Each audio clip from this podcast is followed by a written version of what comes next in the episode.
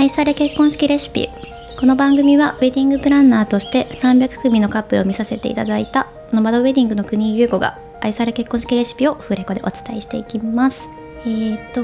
今日は撮影指示書の必要性についてお話ししたいと思います。はい。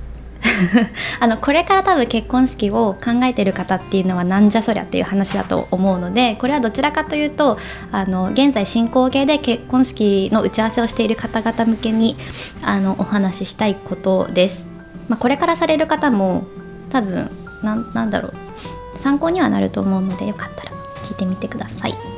で撮影指示書っていうのは何かっていうと、えっと、カメラマンさんにこういう写真を撮ってくれっていう指示書ですなので具体的にあの例えば、えっと、指輪の2人が指輪をつけてる写真とかなんだあのドレスの後ろ姿だったりとかなんかそういうそういう写真をなんかこういう写真を必ず残してくださいっていうものをプランナーがカメラマンさんに渡す指示書っていうものがあります。でうんとこれってなんか私多分ウェディングプランナーになり始めの最初の頃ってなかったんですよここういうものって。なんか気づいたら徐々にこういう指示書的なものが広まってもしかしたら式場さんとかによっては今これが必須というか打ち合わせの中で必須でご案内している可能性があるものなんですね。でなぜこれが生まれたかっていうとあまあいまあなんでだろう 多分まあその SNS とかがこうまあ、インスタグラムとかでその他の花嫁さんたちの写真を見る機会っていうのがやっぱりこの56年くらいで、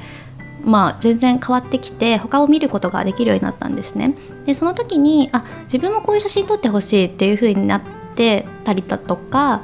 あ結婚式ってこういう写真撮ってくれるんだっていう風にえーとまあ、それを見たら思うわけじゃないですか。でも蓋を開けてみたらなんか欲しかった写真がなかったとかこういう写真撮って欲しかったのになんでこれがないんだろうとかっていう風なところから始まったのかな。もう始まりはわからないんですけどでも多分そういった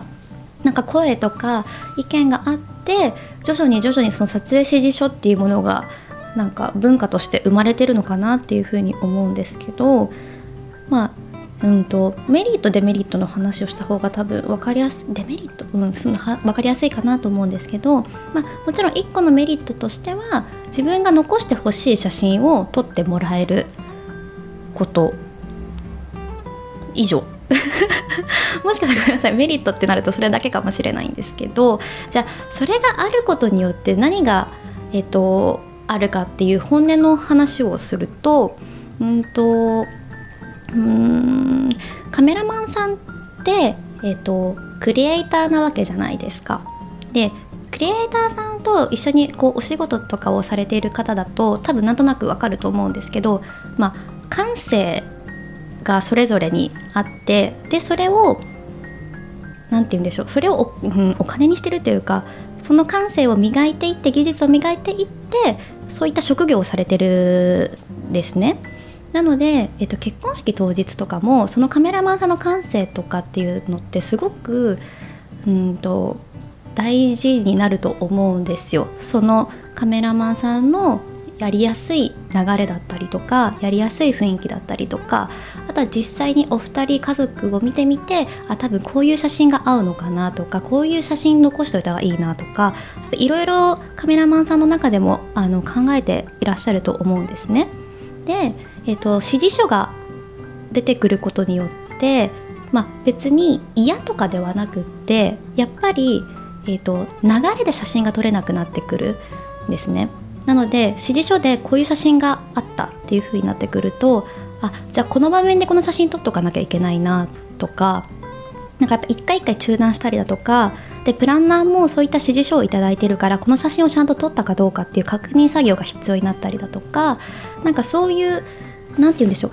うんと結婚式当日って丸一日その雰囲気作りっていうのもすごく大事なんです私たちの仕事としては。でえーと、それが、えーと、あることによって一回一回中断したりだとか確認作業だったりとかっていう風になってくるとなんかなんとなくその雰囲気作りに影響しているような気がするんですね。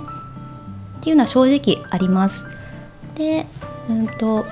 あとはそのせっかくカメラマンさんの感性っていうものがあるのにそれが生かしきれない可能性が出てきたりするするっていうのも指示書があることによって、まあ、正直そういうのがあるんですよ。でこれはじゃあでも撮ってほしい写真もあるじゃないですか花嫁さんからすると。で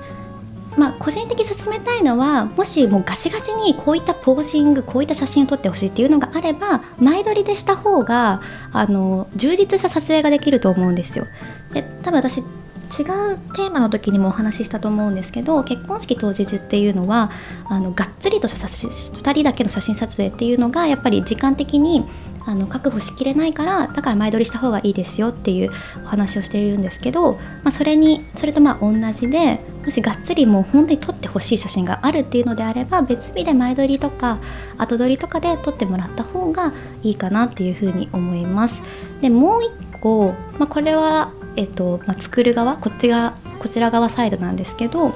結局その指示書があるっていうことはなんかカメラマンさんの良さをお客様に伝えきれてなかったりだとかあのまあ何て言うんでしょうお任せしてもらえてないっていうのが、まあ、一個の原因としてあると思うんですよ。でえっと、例えばもう本当にこの人にやってほしいっていう方がいらっしゃれば私その人にこういった写真撮ってくださいねっていう指示なんてしないと思うんですね。なので、まあ、プランナーの伝え方不足なのかそもそもカメラマンさんが指示あの指名ができないからもう仕方なく指示書を使作ってその当日来る方に渡してもらうだったりとかなんかそういうとこにつながっているのかなっていうふうに思っています。でですね。だから何っていう話なんですけどうーんと撮影指示書。あごめんなんかこれプランナー目線なんですけど撮影指示書のご案内をするとあの反応が2つに分かれるというかなんかうんとあそういうのは出しなんかオーダーしたかったんですよねっていうふうにおっしゃる方もいらっしゃればあそういうのって出さなきゃいけないんだっていうのをそこで初めて知るご新婦もいらっしゃるんですけどご新婦ご夫婦がいらっしゃるんですけど、えっと、そういう風になってくると本当に捉え方次第であのななて言うんでしょうあのすごく真面目なあのお客様だとものすごい枚数を送っていただいたりするんです。でそれはあこっちのご案内ミスだなっていうふうにすごく反省するんですけどなんか指示書をがどういうどういうご案内の仕方をしているかがわからないんですけどそのプランナーさんは。指示書の話があった時に必ずしも出さなくてもいいものなので例えばもう自分がカメラマンを指名したりだとかあの別にそこまでこだわりがなければ大体のカメラマンさんはいい写真撮ってくれます。なので思いっきり任せてみてもいいと思います。でも何かしら当日誰が来るかがわからない。それまでになんかちょっとモヤモヤってすることがある。だからちょっと任せきれない任せきれないっていう場合はちょっと、まあ、数枚だけでも、まあ、指示書っていうものを出した方がいいかもしれないんですけど、うん、だから撮影の撮影指示書の必要性ってあるのかどうかっていうふうになるとなんか私的にはなんかない方がいいなって思うんです。でもしそれをあった場合っていうのはあ自分たちのご案内の質が悪かったというか伝えきれてないんだなっていう反省っていうのがあるなっていうふうに思っていてって感じですね。なんで多分花嫁さんも別に撮影指示書を必ず出したいわけではないと思うんですけどあの解決方法じゃないですけど当日どのカメラマンさんが来てその人のインスタグラムなり作品を見せてくださいっていうのを撮影指示書を提出する前にプランナーに相談するのもありなのかなっていうふうに思います。なんでねなんか皆さんいいカメラマンさんと出会えたらいいなっていうふうに思います。はい以上です。また次回もどうぞお楽しみにお待ちください。